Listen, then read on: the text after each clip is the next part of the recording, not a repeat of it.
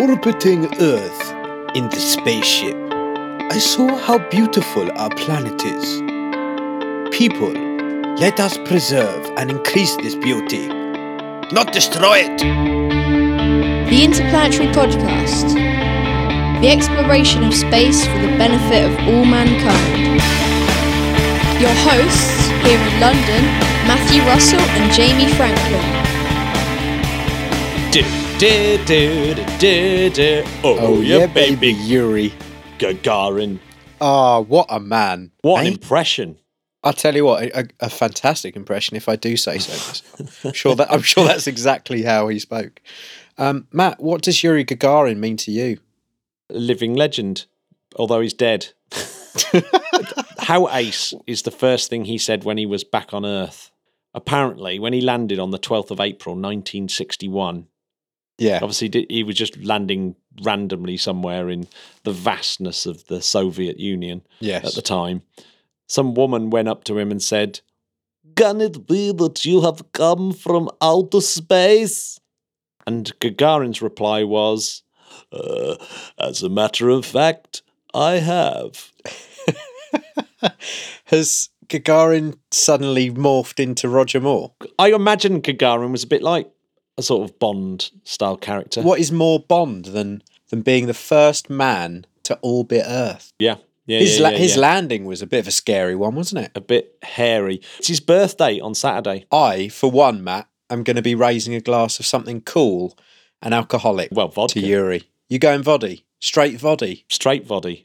Well, our man at Al Worden would be very happy with that. Big time. Jamie, yeah, did you see the Bersheet, the little selfie that it took this week? I did. It's quite stunning, isn't it? Yeah. Small country, big dreams, with the Earth sort of captured or by all the sort of gold foil of the spacecraft. It just looks incredible.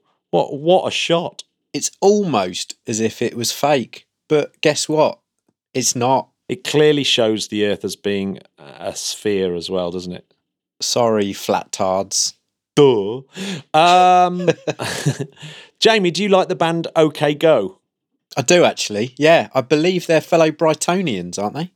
Oh, is that right? I might be wrong about that, but I think they are. Remember their really cool video that they did in one of those vomit comets? Yeah, amazing. They always had great music videos. Well, they're partnering again in a space-style thing to get some students to create art that will be taken up on a future New Shepherd mission. Ooh, I like that.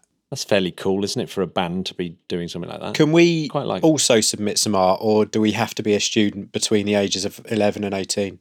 Well, I think it might be 11 and 18, yeah, of which you could get away with. I'm not so sure I can anymore. I don't think I can, Matt. I'm 40. I'm 40 in about 2 weeks. It's a horrible thought. Oh, yeah, listeners, don't forget to wish Jamie a happy 40th birthday in 2 weeks' time. Oh, you know, I mean, let's get them prepared now. I'm not saying send all your gifts on 19th of March, but if you want to. Oh, man. We're going to have to employ an intern to open all that mail, I reckon. Yeah, Interplanetary HQ is going to be swamped with parcels. Matt, what's happening with Mars Insight? Our favourite German mole, the German mole, yes, is having a few difficulties as it's digging down. It's hit some kind of blockage, so that it seems to have hit a rock. It's a bit like, you know, when you go camping and you're whacking in tent pegs, yeah, and then occasionally when you whack in a tent peg, it just doesn't want to go in, and you have to kind of reset the peg and try it somewhere else. Yes. I'd imagine it's a little bit like that, except frustratingly millions of miles away, so it's a slightly harder problem to deal with. Yeah, that's kind of annoying. Is there any way around it? Well, they're going to pause it for a couple of weeks, yeah, and work out what they're going to do. But they can carry on doing some of the experiments with the mole. Turn it on and turn it off and turn it on again. They might do, but they're going to spend a couple of weeks working out what they're going to do. What NASA and DLR are going to work out what they're going to do. Insight says no. This is a weird one. You would have thought that this had happened before, but later this month, we might see the first all-woman spacewalk. I can't believe that hasn't happened, but okay. So this is Anne McLean and Christine Koch. Christina Koch, yes. Christina Koch's not even on the International Space Station yet. She's going up in on a Soyuz mission quite soon. Good luck, everyone. I mean, I can't believe that hasn't happened before. No. Long overdue.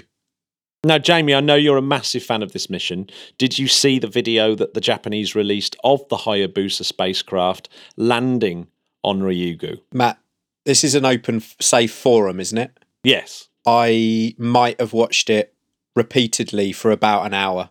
Now I'm a little bit worried about your mental stability. When I'm watching these things, I imagine being there. I imagine being up there, Matt. That's why it's exciting for me. That and the fact that it's named after one of the Street Fighter 2 characters. Well, yeah. I mean, I'm not sure if that was their inspiration, but hey. You'd kind of related this story to asteroid mining. Yes. Ryugu looks apparently a little bit like it's made of pumice stone. Not quite sure how valuable that is. Maybe they could send a load down, because I'm sure that all of the shops in Blackpool and Brighton are running out of exotic gemstones to sell to tourists. Yeah, I don't think pumice kind of falls into that exotic does category. It? Another close call for the Hubble Space Telescope as well. So the advanced camera for surveys had a bit of a wobble. And a one-time anomaly. This is the kind of thing that would really stress me out. Apparently, they rebooted it and it's working fine, so it's just a one-time anomaly. But that's the kind of thing that I lose sleep over. I love that it always comes down to just switching it off and turning it on again. Yeah. It's just like at any office IT department. Yeah. Brilliant. And I suppose the last small bit of news that we've got for this week is that the French, CNES, are going to be helping ISRO with their human spaceflight program. Ah, okay. Now, I can't remember what India called their astronauts, but they're travelling to Paris, or travelling to France anyway, to do train in microgravity research and space medicine. No way. Yeah.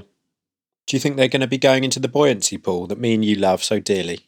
Oh, yeah, but that's in Germany, though, isn't it? So yeah, but have they got one in Paris or France? I don't know. I wouldn't have thought. We'll have to ask our mate Julio, won't we? Julio, can you tell us, is there a buoyancy pool in the country of France? Answers on a postcard. Merci beaucoup. I like it. So what was a close call for us this week, Jamie? Well, I'll tell you what was a close call, Matt. I'm going to say to you 2015, or we could just say 2015, EG. Mm-hmm. What does that mean to you?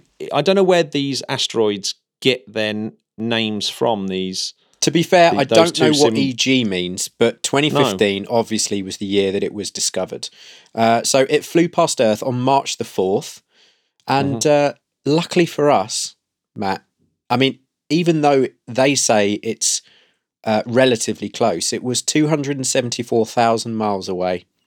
But this thing, Matt, it was as big as a jumbo jet. 25 metres across. Yeah, so if you want to get a sort of feel for how close that was, the JPL website, the Small Body Database Browser, if you go onto that, you can see the orbit of 2015 EG and how it intersects with Earth twice a year and Venus twice a year. Oh. So this thing one day may just smash straight into us. So, I mean, it looks way more hairy when you see it in perspective to the size of the solar system. I was going to say, when you get your dinner plate or football analogies on, it's quite scary.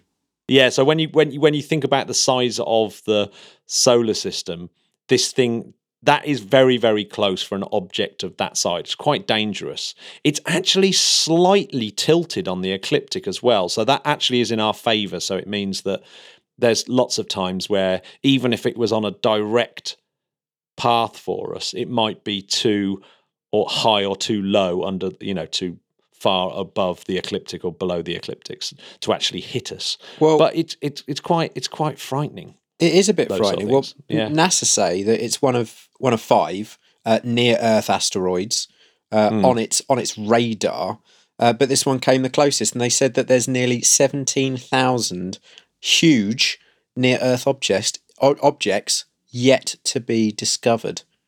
So how safe are you feeling that? Yeah, that. So what is that half? So they know about 17,000 and they think that's only half of them. I couldn't work that bit out. that's quite a big one, 25 meters across. But there's much bigger ones out there that get pretty close. Even a small asteroid, if it came in at the right angle and hit a city, would be devastating. It would be. And Matt, you love a stat. How fast do you think this thing's travelling? Relative to us? Yeah. I don't know. Give us a 24,000 miles an hour. That'd be bad if it hit us. That would hurt, wouldn't it? It would probably knock you out, wouldn't it? Oof. But just remember the other stat, that no one has ever been killed by an asteroid. But Matt, I was in Los Angeles last week, and I went to the amazing, and if you haven't been, and if you're going to go to LA...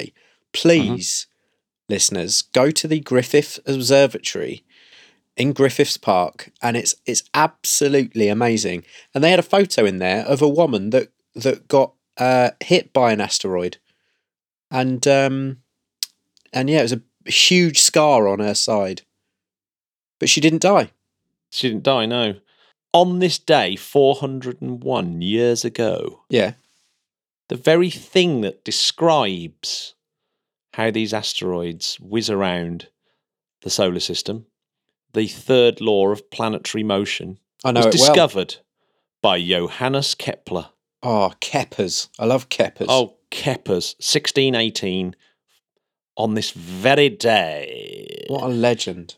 And also, I'd like to have a little shout-out for a Greek physicist and astronomer who's done loads for astronomy and astronomy education and popularising science, and that's Dionysius Simopoulos.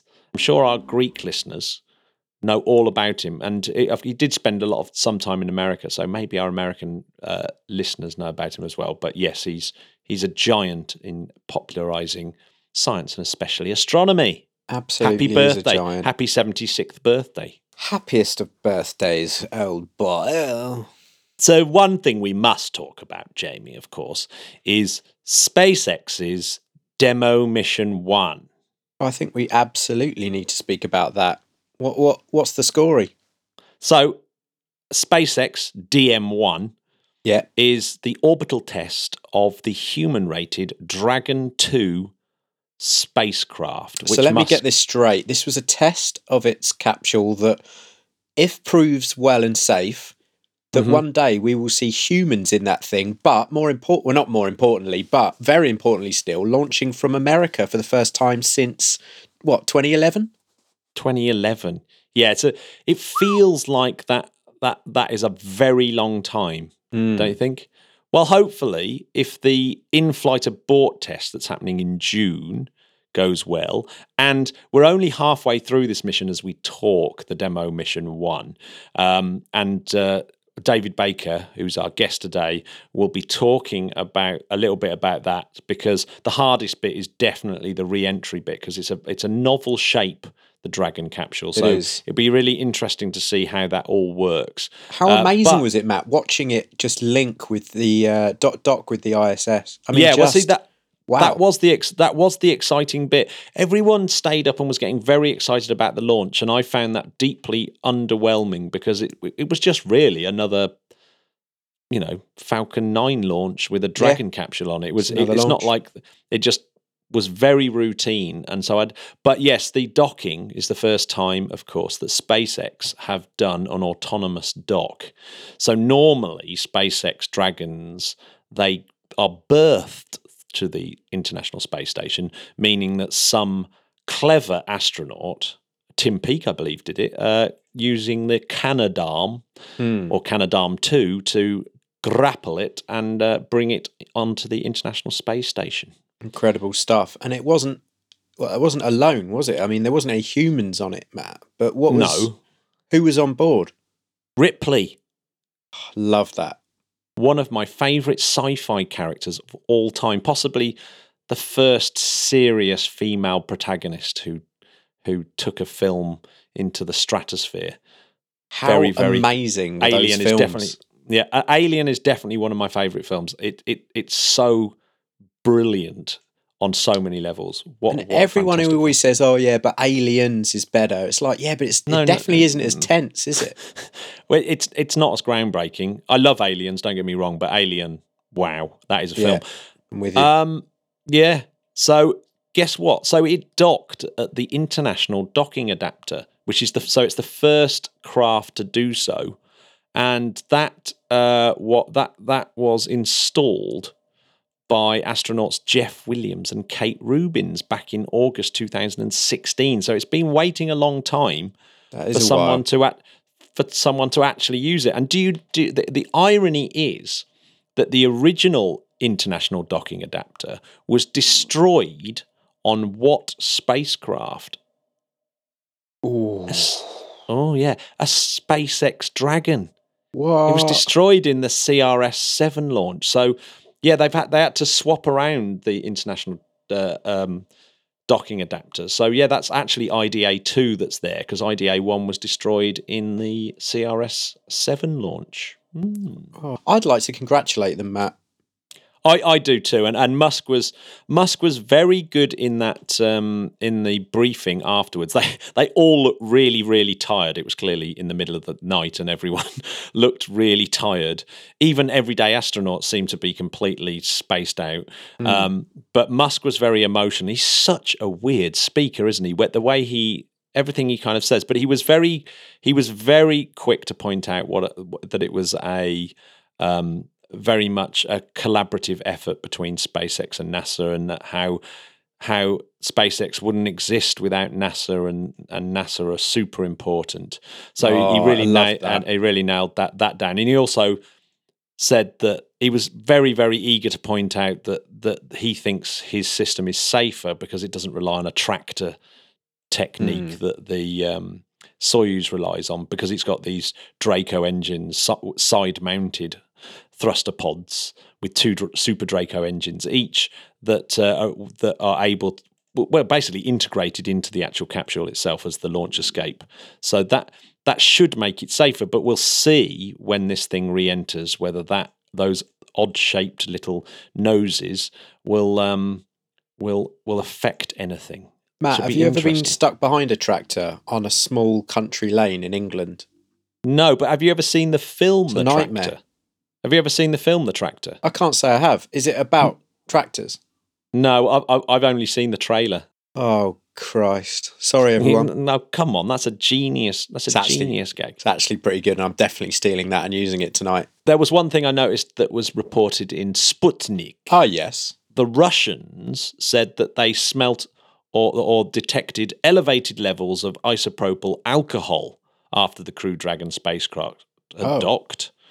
And that there'd been an unusual smell from the spacecraft, but NASA didn't report any issues. So someone sneaking some aftershock on board or something. A lot of people are very excited about this particular demo mission one, but to be honest, I think Bersheet and Changi 4 are so much more exciting at this point. I'll be excited Yeah, I'll be more excited when we see people on board. But even then, really, it's just the lift up to the International Space Station for the time being.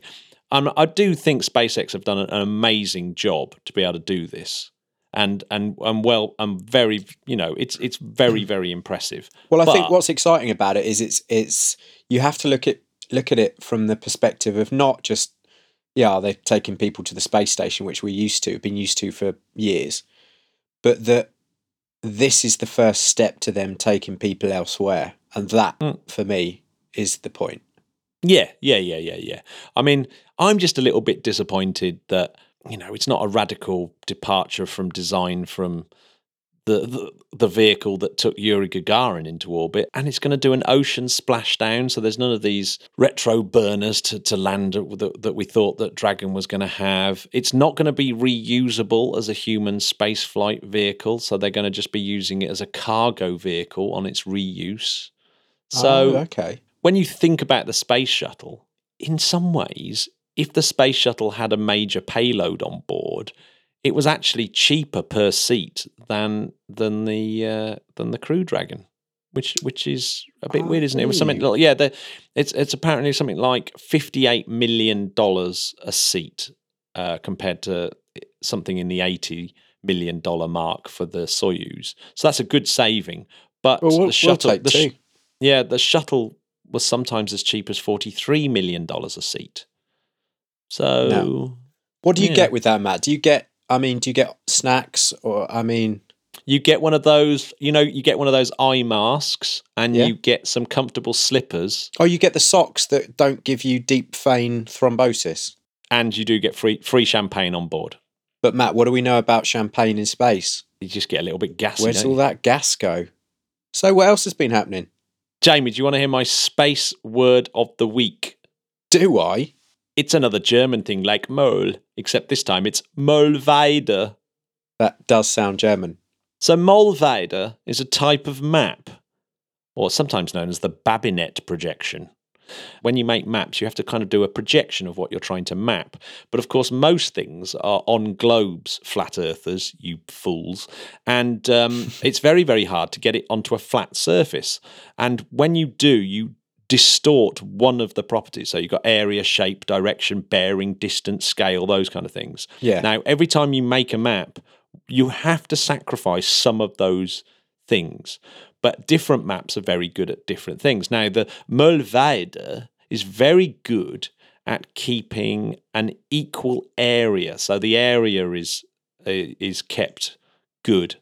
And you'll know the Mollweide because the Cosmic microwave background map, the very, very famous one, the sort of green and yellow and red splodges that you look at and everyone goes, what is that? And I'm going to, the reason why I want to mention it is because my little science story that's been blowing my mind all month, basically, and I just wanted to get it out. Tell us about it. Just go, blah, blah. But because, yes. Sit down on the couch, Matt. Put your feet up. Because, yes, the cosmic microwave background and star maps and weather system maps are all on these oval-shaped Mollweide projections. And so when you have a map of the Earth, obviously you're looking outside onto a sphere. But when you're looking at these, when you're looking at star maps and CMB maps, you're looking from inside the globe at this oval. So, Yes, I mean, it's just incredible. So what I want to talk about, Jamie, is this thing called baryonic acoustic oscillations. Oh, finally. Yeah, because we mentioned them with Sunev's birthday a couple of weeks ago or last week. Yeah. And he'd predicted them. And I wanted to talk about them because I thought, well, I better read up about them. And now my mind is completely blown because there's some absolutely incredible things. You sent me some notes, and it's like War and Peace. Yeah. So I'd like you to, narrow it down a bit. We're going to have to start from the beginning. There was the Big Bang, okay, 13.7 billion years ago, right? And then the universe passed through probably more phases and had more change and more activity in the first second than all the billion years since. But I'm going to start my story after the universe was about 1/1,000,000th of a second old. We're all sitting comfortably. Here we go.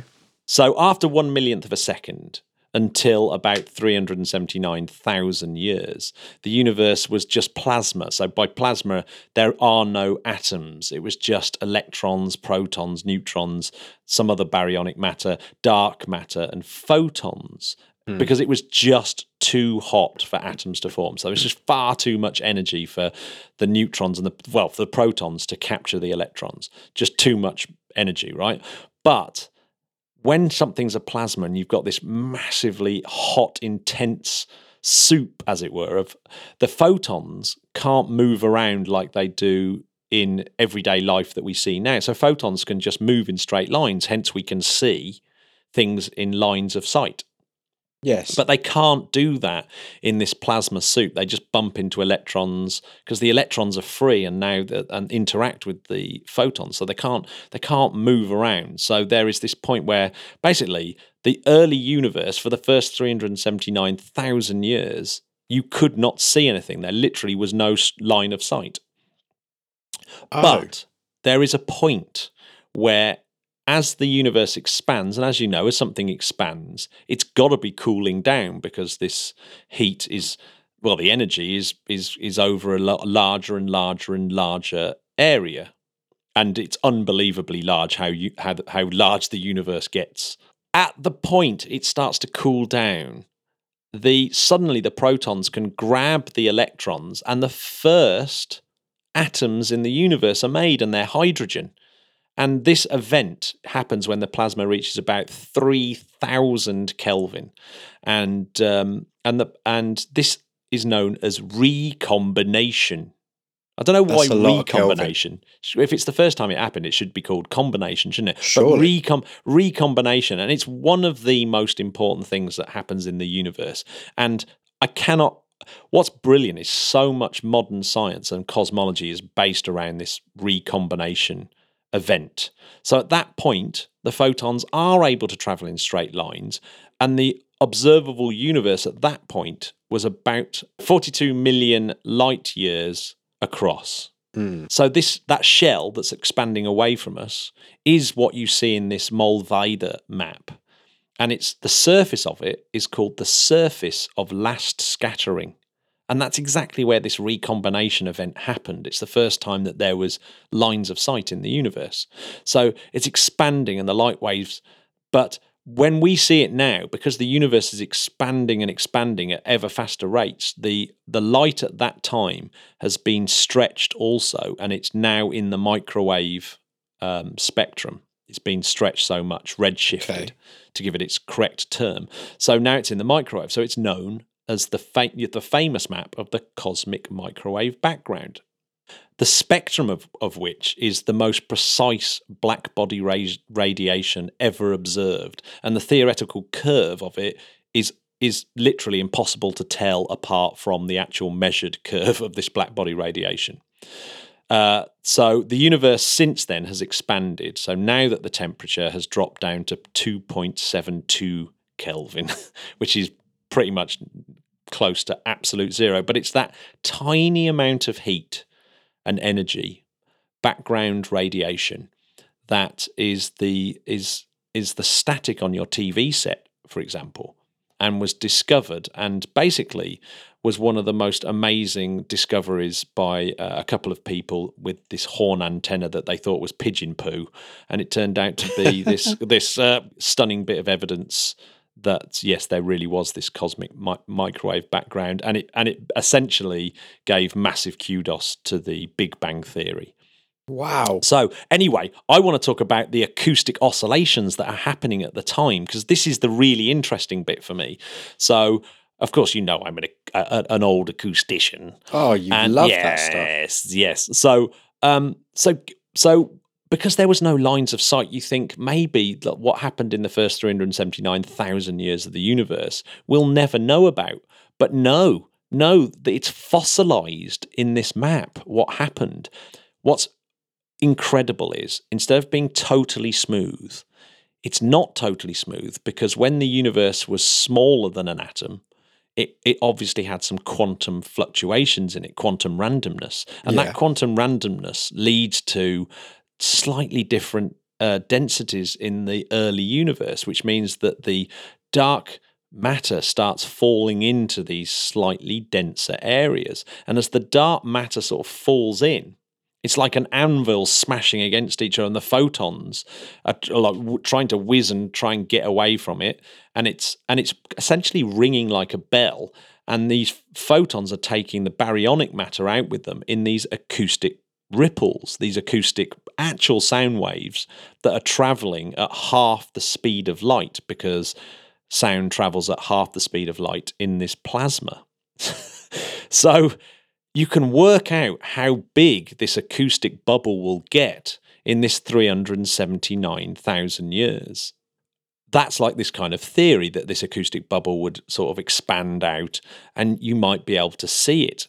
Now, get this. When you measure the distances between lots and lots and lots of galaxies that you can see, so say if you just take a chunk of the night sky and then you just measure the distances between all the different galaxies that you can see, between every single one of them, you get this kind of lovely little straight line curve. But there's a bump in that curve.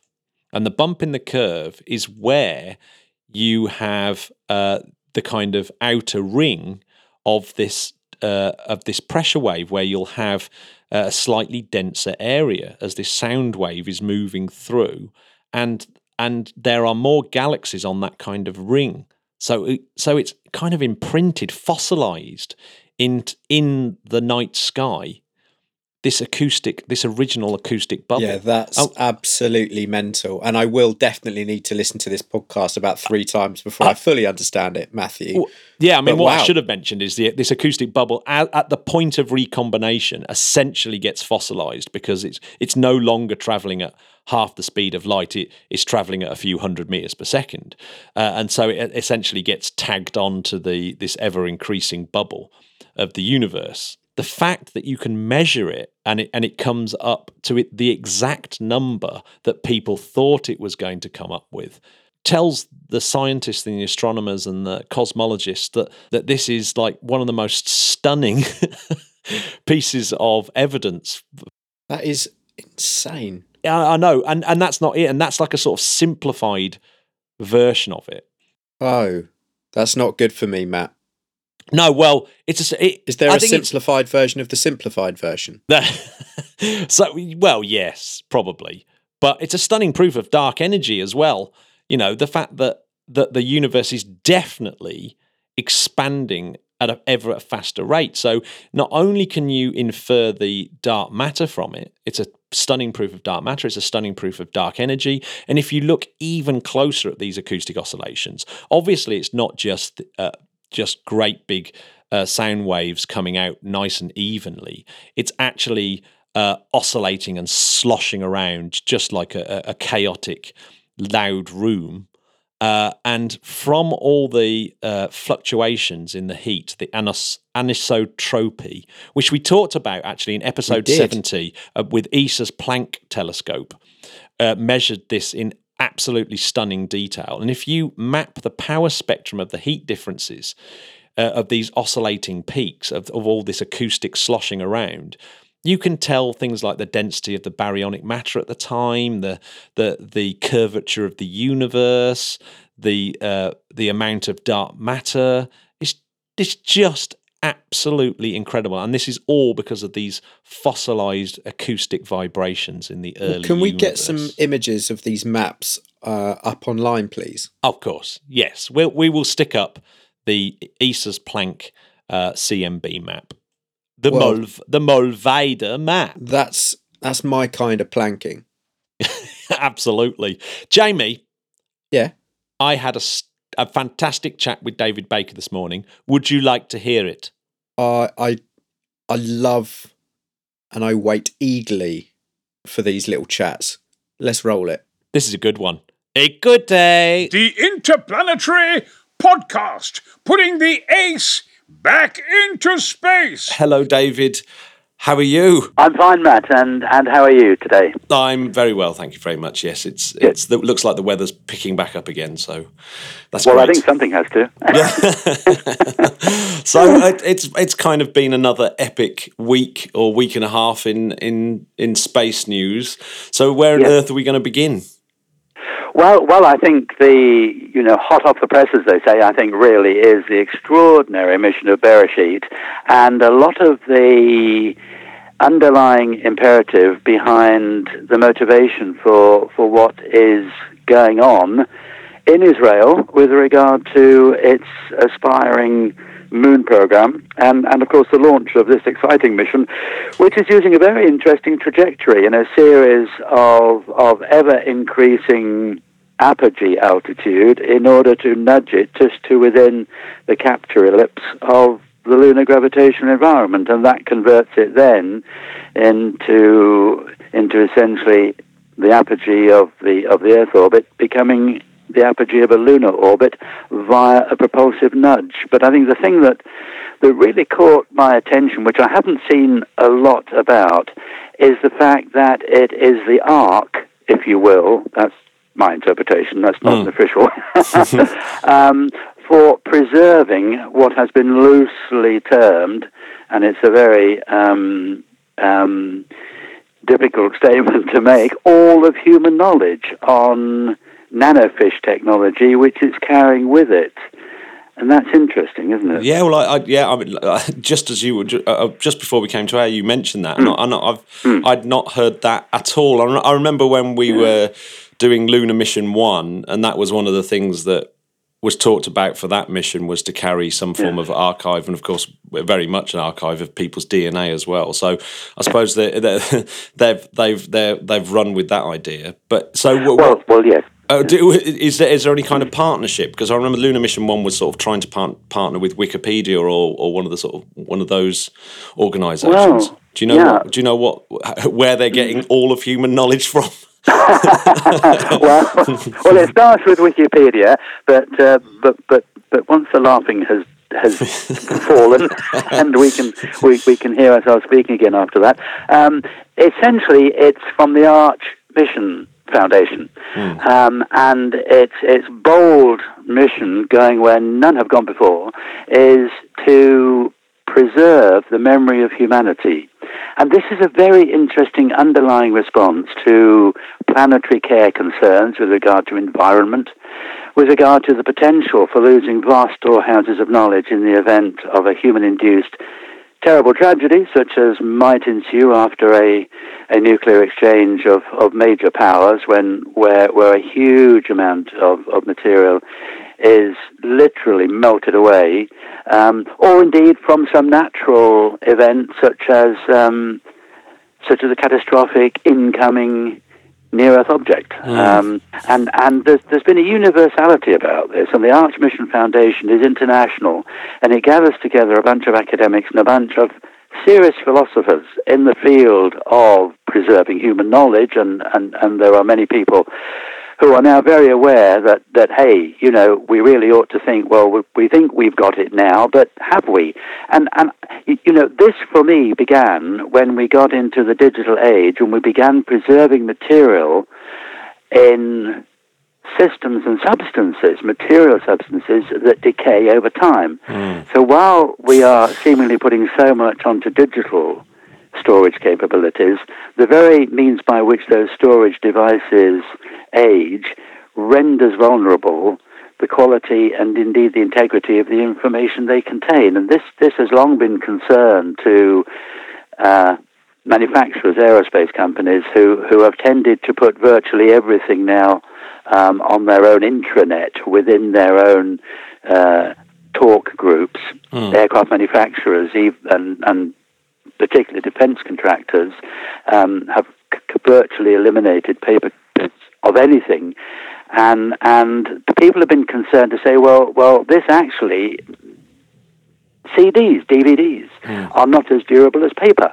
I think the CD has an aging life of about 50 years, and the DVD about 100 years, and then everything's gone because it naturally decomposes away. So there's been this concern about we should put things off-planet into environments in which they can be preserved irrespective of what happens here on Earth. And I think this is a more purposeful commitment to extending our presence beyond planetary Earth. While we've talked about the means to go to other star systems, high-velocity propulsion that can take us out of the solar system within a meaningful number of years for research, etc., etc., we've never really answered the fundamental question, okay, well, how do we preserve what we've got anyway? And if this Earth did suffer a catastrophic event, such as a global nuclear exchange, or indeed an asteroidal impact of enormous proportions, then a vast amount of that would not be available for those remaining life forms that humans that pick up the pieces and from a new stone age move forward again into their future. And so I was really taken with this. I felt that it's really extraordinarily far-sighted and reassuring, and essentially they're using data-centric structures, libraries, banks, government agencies, large corporations, taking all of that information and essentially basing an analog archival system, putting it onto microfiche, which of course has only been around since 1961, and that has to be in a very, very controlled environment. And microfiche compared to the life of a DVD of 100 years, has a life expectancy of 800 years. And they're talking now about storing it in a way that self-replicating technology can pick up during the next 800 years to a much more sustainable preservation of data, to pick up that and make it infinitely sustainable. And we all know about the bio store of information in Spitsbergen. Well, this is essentially doing that off-planet with all, they're saying, or as much of human knowledge as can be preserved and recorded. And that, I think, is one of the most elevating and inspirational aspects of the Beresheet mission. Yeah, no, it's really interesting. I mean, not only is it really hard to come up with systems of storing information, but you've also got this added one of signposting it. And I got really deep into that signposting thing as well, where you say, how on earth do we signpost this archive? And because the sign might have to last 1 billion years or so some incredible length of time, and you go and that becomes there was a great study for burying nuclear waste somewhere, and they were trying to signpost this nuclear waste, and they ended up abandoning it because they couldn't work out how they were actually going to signpost it, something that would last more than 100 years or 200 years. Yeah. And it had to last the half-life of this uranium, of course. And it was just you've got the... Yeah, it's a really interesting subject, archiving material. You're absolutely right, and I didn't spot that in the Beresheet mission at all. It just gets better, the Beresheet mission. I actually think it's really, really exciting. If we actually have a private landing, a moon landing, it's just, I think that's an incredible achievement. Well, I think it's certainly the way that NASA wants to go, but. May I just say as well, before we get off that, with regard to the Arch Mission Foundation, Arch, not Ark, although it is an ark in many ways, this began with Elon Musk's launch of Falcon Heavy, because the Isaac Asimov Foundation trilogy was placed on a 5D quartz crystal disc, which was aboard Elon Musk's Tesla that was launched into heliocentric orbit by Falcon Heavy. And that orbit has got a 30 million year life. And that was a demonstration, essentially, launch for that. And then there was the Genesis project, which is this one that we're talking about with Space IL, which is on a 25-layer nickel nanofish disc, and is going to Mesa Unitatis. So that may be the very means by which we begin the process of off-planet storage in a big, big way, anticipating, or not anticipating, but at least as a backup to a seriously debilitating event on the Earth, to put it mildly. Yeah, one book I don't know if you've read it, is a book by Lewis Dartnell called The Knowledge, and that's such a brilliant book about how you... just how in the last sort of 100 years we've got so much technology that to try and get back to where we are, even in a slightly catastrophic event, is incredibly difficult. There's no readily accessible oil. That would be like one of the big problems. You've got no energy. It's a really fascinating subject. And I think that loss of information is certainly being felt within the aerospace industry, because the preservation of materials after the demise of the Apollo program left NASA having to scurry around trying to get the data from private sources. I myself have been involved in that NASA has on occasions had to come to many of us to get documents, to get materials, and to get knowledge and experience from the Apollo program that was completely lost when addressing the development of Orion and the Space Launch System. And in fact, even the National Air and Space Museum, the National Air and Space Museum in Washington, D.C., had to play a major part in allowing access to engineers to look at the Avco heat shield on the Apollo spacecraft, because they had lost crucial data about the way that was put together and the very chemistry that was used in its manufacture. And, of course, the heat shield on Orion was one of the things that ran seriously awry and had to be completely redesigned after the EFT mission of just a few years ago, when it came back and was fine and did its job. But there's no way they could commit that design. So they had to go back again and find further information about how Abaco did it for the Apollo program 50 years ago. Wow, that was lost. Yeah, I mean, and I remember seeing a documentary also about the skills that people have in terms of like almost like the artisan skills of making things like F1 engines, where it's the engine, just the engineering experience of hammering out the parts and things like that. And of course, that's not something that you can really readily write down either. So you lose all those skills. So building a new F1 engine, for example, would be almost impossible because you haven't got the data, but you also don't have the physical skills to do it, engineering skills. You mentioned a moment ago about the extraordinarily wonderful way in which private initiative is now underpinning a lot of the exploration missions that were in the purview of government. And, you know, NASA itself is feeling the strain from having to regain so much technology and yes, as you say, artisan knowledge about how to do things after decades of leaving that environment and focusing on exclusively shuttle-related technologies. And right outside the boundaries of that, NASA is finding it unaffordable to be able to go laterally and do so many things that the public expects it to do with so little in terms of fiscal resources and money. And the movement laterally to embrace private enterprise, to put the new phase of exploration in a shared partnership between government and private enterprise is really almost skirting around the big heavy industries that historically have never preserved anything that they don't actually need. History departments and history archives of the major aerospace manufacturers, those of us who have a penchant for history, are continually battering at the door of aerospace companies to preserve their archives. And so much material is found in skips out in the back lot of companies who have moved on. And you talk to so many people, particularly in the aircraft industry, who literally are back street scavengers going around the back lots of aerospace companies looking at what's been thrown out. And many people, I believe, will be nodding sympathetically as they listen to us talking about this now with regard to the fact that is a real serious problem. Suddenly, when they need to go back and look at those days and extract quite technical, detailed definitions and instructions on how they did things, they can no longer find them within their own facilities.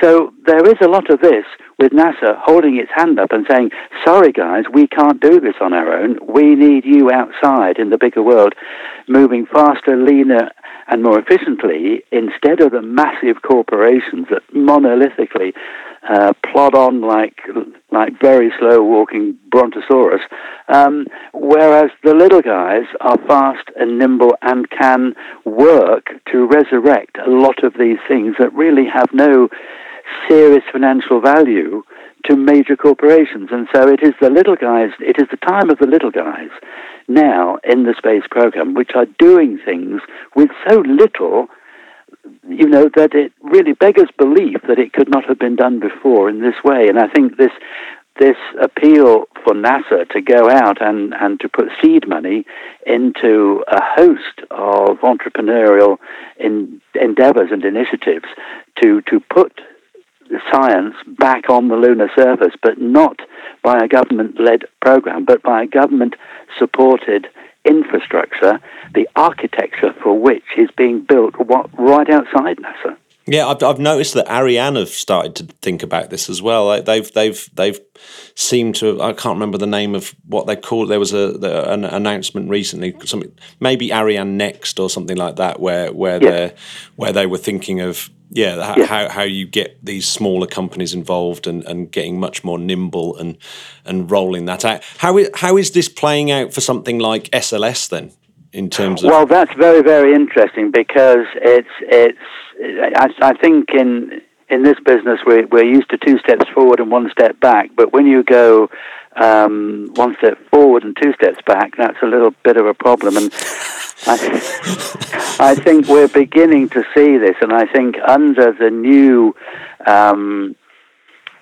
Congress, which we now have, for the first time is going to be looking at the next NASA budget next week. That's announced as we speak. It's actually set for Monday the 11th, which is the formal announcement of the next NASA budget, and that will have been influenced to a great extent by the change in Congress. When the hearings start in the spring, you're going to see potentially some brakes put on the SLS, I feel, because particularly in the House, I think it'll get a sustained approval in the Senate, which has up NASA's budget appreciably in the last 2 or 3 years, but I mean it's still around 0.5% of total federal expenditure, so it's relative. When I say upping it, it's just nudging it very slightly up. But certainly SLS needs more money, it needs more attention, it needs to retrace some of the paths it's been walking along, which have proved absolutely dead-ended and complete cul-de-sacs. One of the major problems to SLS is the continued extension of the launch date. And I was looking at the figures before we began speaking on this earlier today, and back in 2016, NASA was very confident about a 2018 launch for Exploration Mission 1, the first flight of SLS. Now in 2019 is 2021. So we seem to be going 2 years always. We go a year forward, and it's still 2 years away from the first flight. And while it had been projected up to the beginning of this year to have been flying by the end of next year, the expectation now is certainly well into 2021 before it can fly. So it's 2 years yet, even though last year was supposed to be the year 2 years previously, it was expected to fly. And one of the problems has been this vertical welding concept, which they never should have gone down. I was quite involved with the friction stir welding process that was done by then Martin Marietta in doing the external tanks in a horizontal fabrication facility, actually at Michoud. And the engineers came along for SLS and said, oh, no, that's old school technology. We can do much better and much more efficiently if we go to vertical welding. It hasn't worked. It's cost very much more than if they'd simply gone ahead with the conventional horizontal welding techniques, which had been well learned during over 130 shuttle tanks that had been fabricated, with all the learning curve spent on that. And what you do when you go to a new system, obviously, is to throw away the learning curve because you started from scratch again.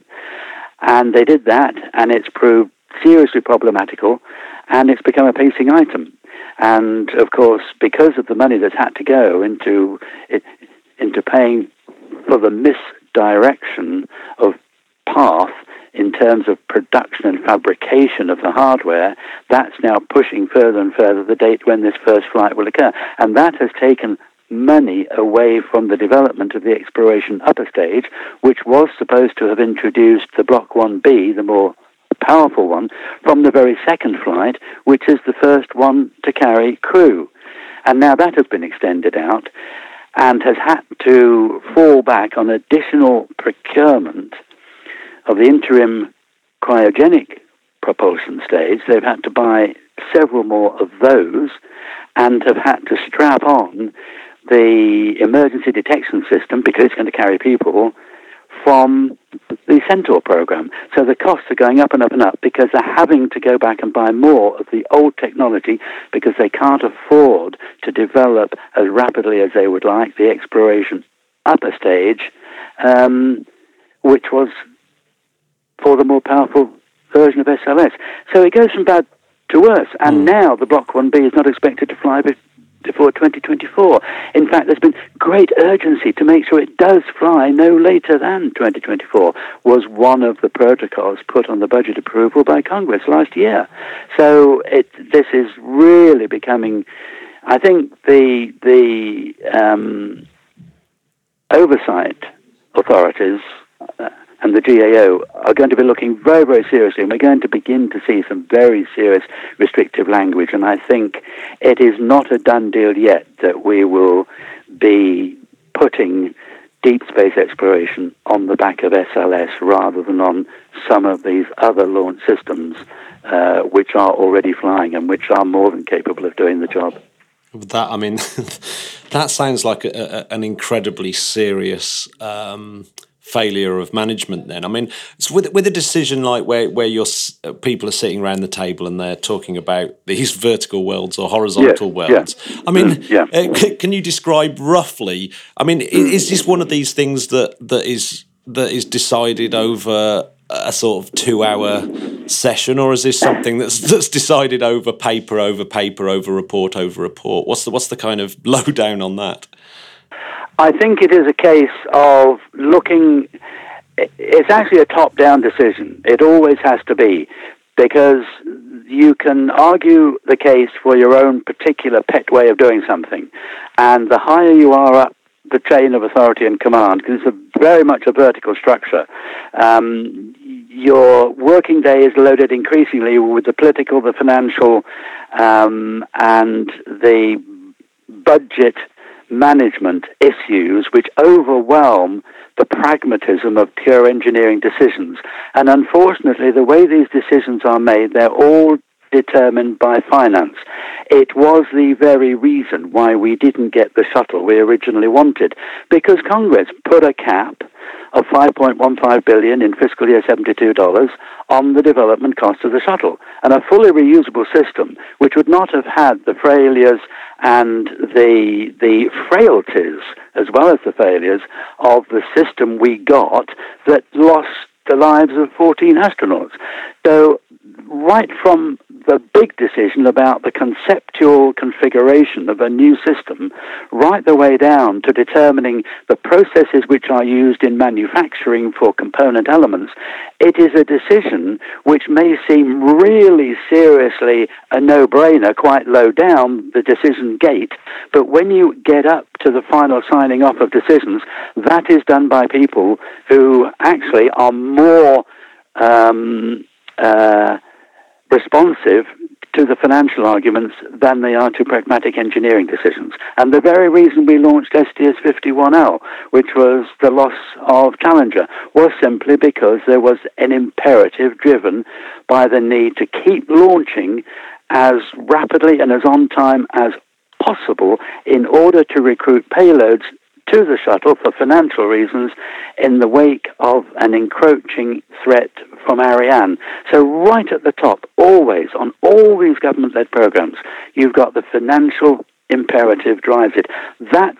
That's one thing I came to see very, very clearly, which is why I enjoyed my time up in Washington, D.C., because I actually quite like those fist fights, metaphorically, where you had to really, really drive home the need not to take the project as a money-led decision structure, but really on pragmatic engineering decisions. And you never won, because it always had to come out with the top line. That does sound like fun. But this is the problem we face now with SLS. And I know you have alluded to this on many of our discussions, Matt, that, you know, is there really a consistent need for SLS? It is going to be the most expensive launch system ever developed, and that's going to reach that point even before the first flight. Oh, man. Yeah. So if we go from one type of management structure to another, so obviously this week we're right in the middle of Demo Mission 1, SpaceX's... Yes. New human-rated launch system. So we're obviously completely different organisation. So have you been seeing this particular mission? Well, I'm just absolutely in awe of those guys at SpaceX, and also the way that they have been working very well with NASA, because this is where NASA works very well, right down at the shirt sleeve level, real engineering, proper reference to what is pragmatically sensible rather than what works on a balance sheet and what has to be twisted and torturously transformed just because of the money issue.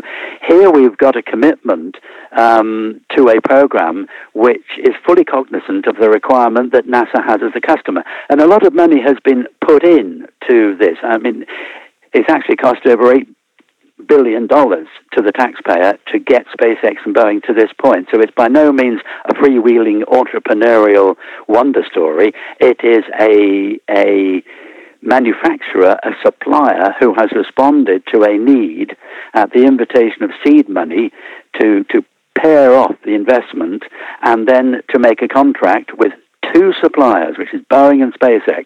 But within those two, Boeing has a much closer historic association with NASA, of course, than SpaceX does. SpaceX is a relative newcomer compared to Boeing and all it's provided. Boeing, of course, built Lunar Orbiter, the Lunar Roving Vehicle, and many spacecraft, and under the companies that it has embraced under its name of Boeing, many of the historical greats in the space industry.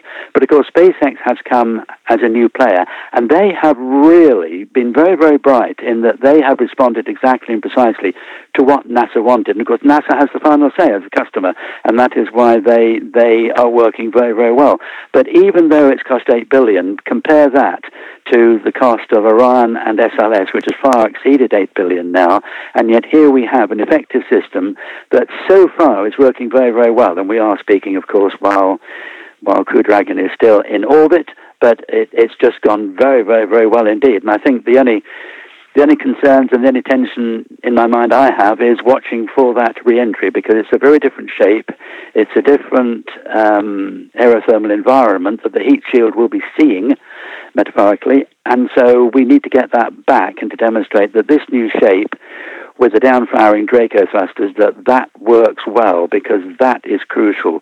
And before that can carry crew, hopefully they think by July, we need, round about April, this high-altitude abort to demonstrate NASA requires this. NASA is driving the number of flights and also is signing off as the customer. So this is not all just exclusively SpaceX, but it's working with NASA at the real, real area where NASA is brilliant and is so very, very good, which is the engineering and the actual management of people doing the nuts and bolts.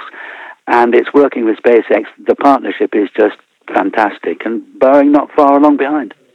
Yeah, I emailed you a question, didn't I, about the two systems where you've got so they're both contracted to do a certain number of missions to the space station. Once those missions are over, do they just open up a new contract and say here's another 3 missions each, or does it become a commercial? Or does it become an actual commercial bidding race between the two companies? I don't think you're ever going to see it as a bidding race in the open. I think NASA has always wanted to, at least, against the problem that one might fail either as a company or as a concept in terms of the design of the vehicle, because they're two completely different designs, and it will always want to keep that. I can remember Congress for a number of years, just a few years ago, fighting hard to question NASA as to why it was funding two contractors to do the same job. And NASA said, because we're going to have a fallback, a backup. And that's a logical thing. So I think you will always keep that.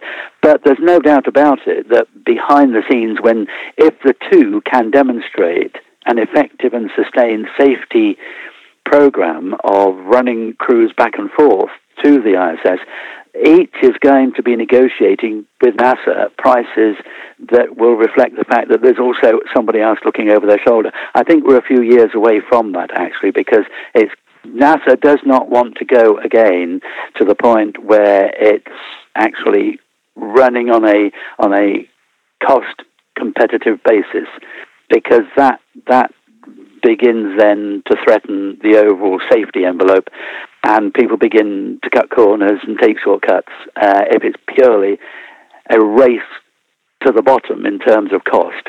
I think it's always going to want to manage And indeed, in looking at the contracts it signed with SpaceX and Boeing, it needed to see that neither company was pairing off cost-heavy elements of their own proposal just to get the lowest bid. Because, in fact, NASA has determined how much they will get according to what they have presented. So there's a really, really seriously close match here. And I know a number of commentators have been mentioning, have been talking it up as though this is the beginning of Mr. and Mrs. Smith being able to go into space if they've got the money. You know, this is, we're not there, anywhere near there yet. And I think it's going to be quite a few years before these companies can take these vehicles and just openly compete in an open market with each other. And I don't think when you've got the contractors serving a government customer like NASA, you're ever going to get that completely freed. And looking far down the road, of course, it's only being kept alive because of the International Space Station. What is the life of the ISS? Mm. We're coming up pretty close to further decision gates, and there are very strong murmurings in Europe from the European Union, particularly, that is looking increasingly to embrace the European Space Agency, which ESA does not want. It wants to remain outside of the EU as it is now, although increasingly much of its work is going on EU projects, not least the navigation program. But that's all in the future. I think certainly there's going to be a balance with regard to how you can talk these prices down. And I think there's going to be a control by NASA and the U.S. government over just what these entrepreneurs can do, if only for safety and for regulatory standards. Yeah, I mean, I'm assuming neither of these systems will be capable of getting to the Lunar Gateway, or it's changed its name again, hasn't it? I can't it's not even LOPG anymore, but it's will either of these systems be able to deliver to that to lunar orbit a space station? I have spoken and written about the fact that this is a wonderful template for transferring, upscaling into cislunar space, and into really when we move to the point when the International Space Station is no more, heaven forbid, because I do think it's an asset worth staying with, then I think that you are going to transfer those services, and I think NASA certainly wants to see this. You're going to transfer those services to the Gateway, even though the Gateway will not be permanently manned. This is not going to be... It's going to provide an opportunity for human access to a way station, which is in cislunar space, it is space, but it's certainly not going to be the kind of regularly, routinely recycling crews and expeditions to keep it permanently manned. It's nothing of that sort, and it's very, very much smaller, about 1/3 of the size. Countries are beginning to come on this now. Canada is the first to formally commit to a very long-term future with NASA aboard this concept, and I think ESA and the Russians, I think, will follow on, as well as Japan. There is going to be a need for providing supplies and for taking people to and from. I think with the SLS pretty well strapped with Orion, I think that's going to be far too expensive to use it as a delivery taxi for humans when they do go. I see a future, I think, is logical, balancing between the cost for government as well as for industry to develop a second-generation Crew Dragon, which on demand, ordered ahead, would be able to take personnel to the Gateway or whatever it's called by then. But I think that this is now a test period where we need to keep these. Well, obviously the cargo is running very, very well indeed, back and forth now, and we've got more launches coming up for that. But I think if we transfer that mode of transportation to deep space, I see no end to that, and I see it going all the way up into orbiting stations around Mars, because you're not going to be able to commit, certainly SLS Orion, just to taking people to the Gateway. That's going to be used for lifting modules and for heavy lift stuff. Mm. If it continues to be developed and applied operationally to SLS. but I think the future very much is we've got to get the commercial world although it's semi-commercial because it's under contract, it wouldn't be doing these things were it not for a customer there, which is NASA, because these are not going to be self-sustaining economic developments. So yes, I do see it very, very much to the next phase, which is then beginning to supply the infrastructure support, indeed all of the support between the Earth and these destinations, first around the Moon and eventually around Mars. And of course, the amount of energy you need once you're out of the gravity well of Earth itself is less than you need to get into Earth orbit is required to go from the Moon to Mars. So it's merely upping the capability of the human factors for keeping people alive and safe in that environment. That's the only difference between the Lunar Gateway and the Mars Gateway. Yeah, I mean, Elon Musk mentioned that, didn't he, in the press review? He's sort of in his nonchalant way. Yeah, we should have a base on the Moon, and we should go to Mars. I was thinking it's such a weird way he talks, but it was that was quite fun. I thought the last 5 minutes of the press conference, I've never heard such eloquent visionary and commitment from a NASA administrator as from Jim Bridenstine, when he declared in a very fluent and a very, very meaningful and committed way the future of the US space program moving out into the solar system. And I thought that was a really, really wonderful... he's a good speaker anyway. He's highly articulate.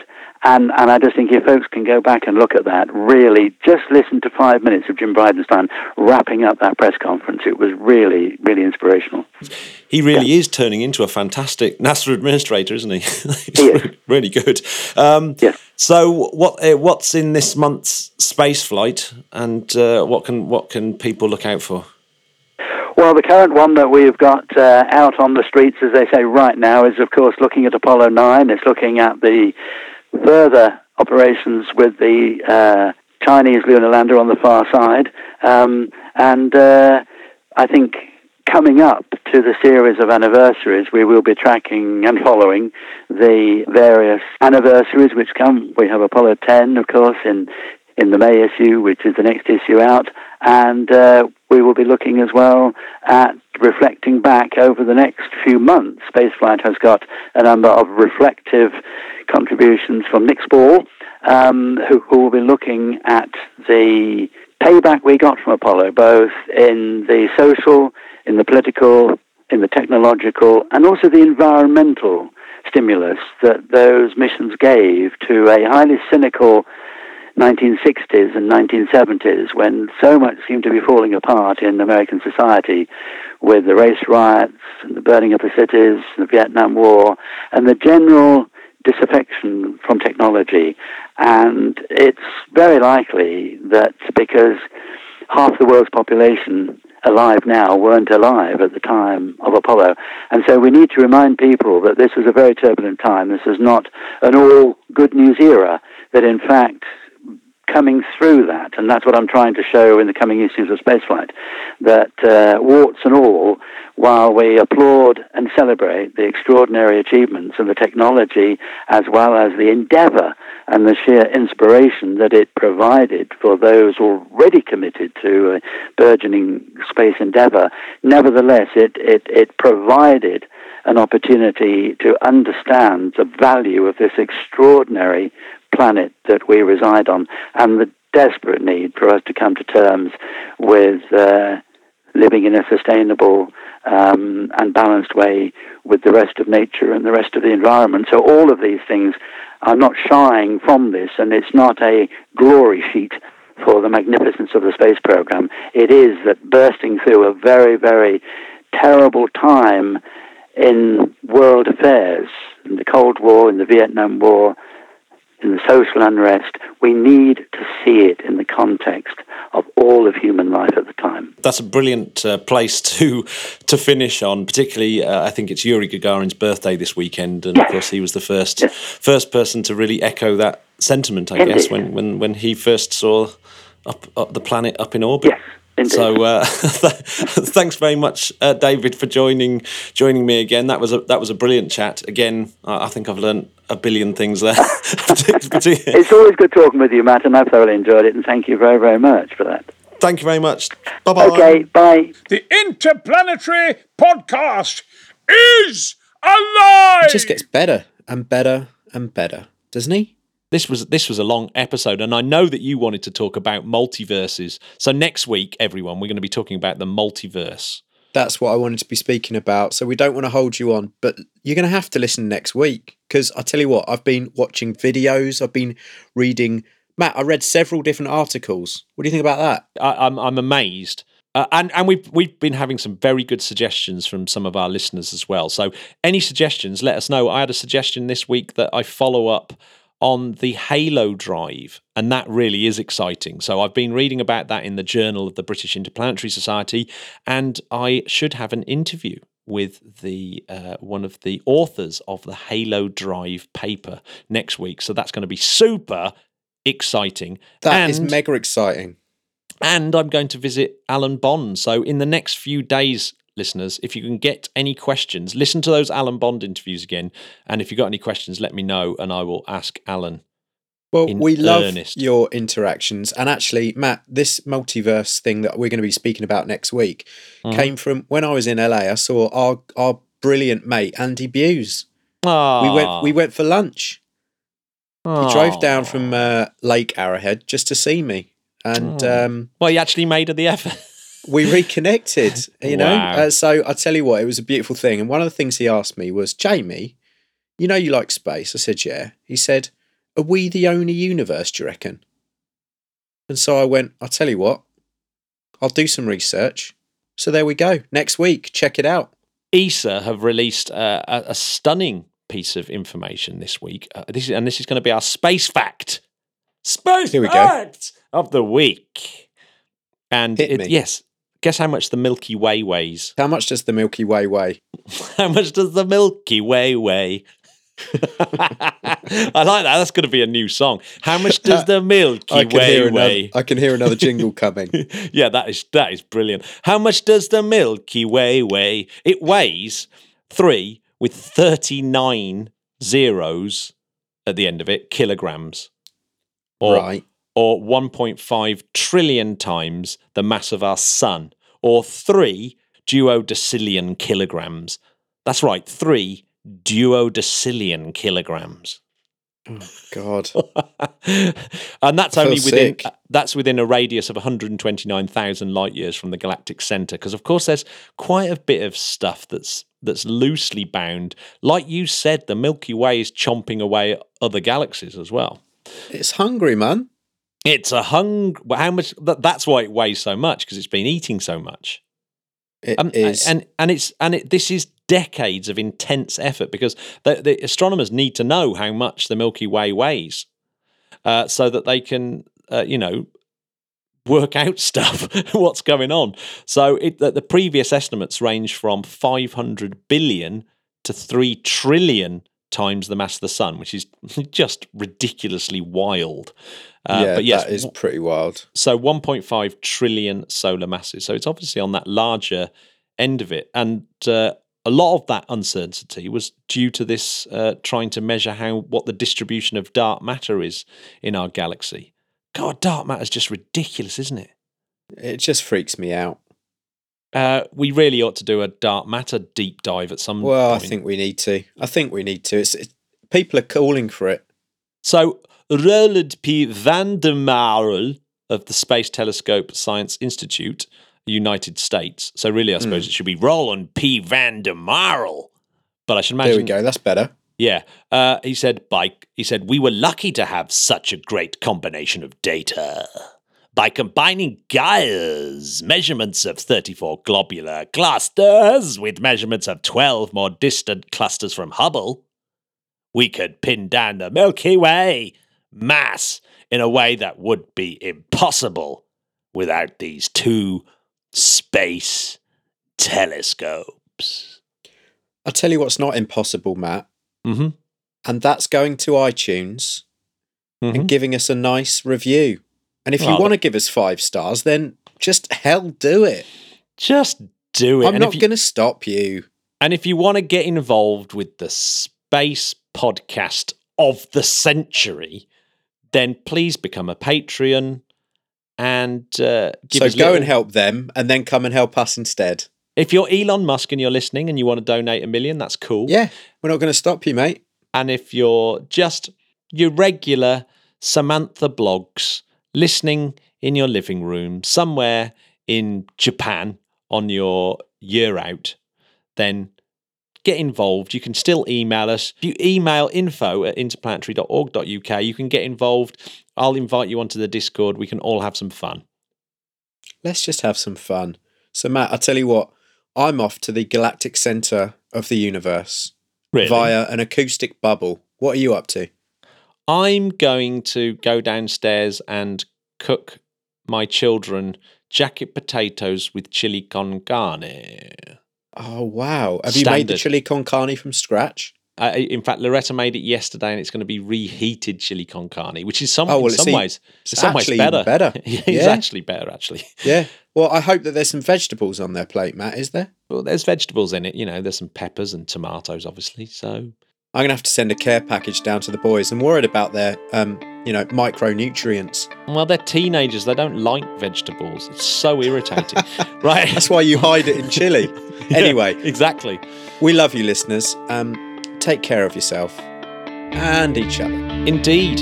Love you lots. Bye, Spotcats. See you soon. Bye.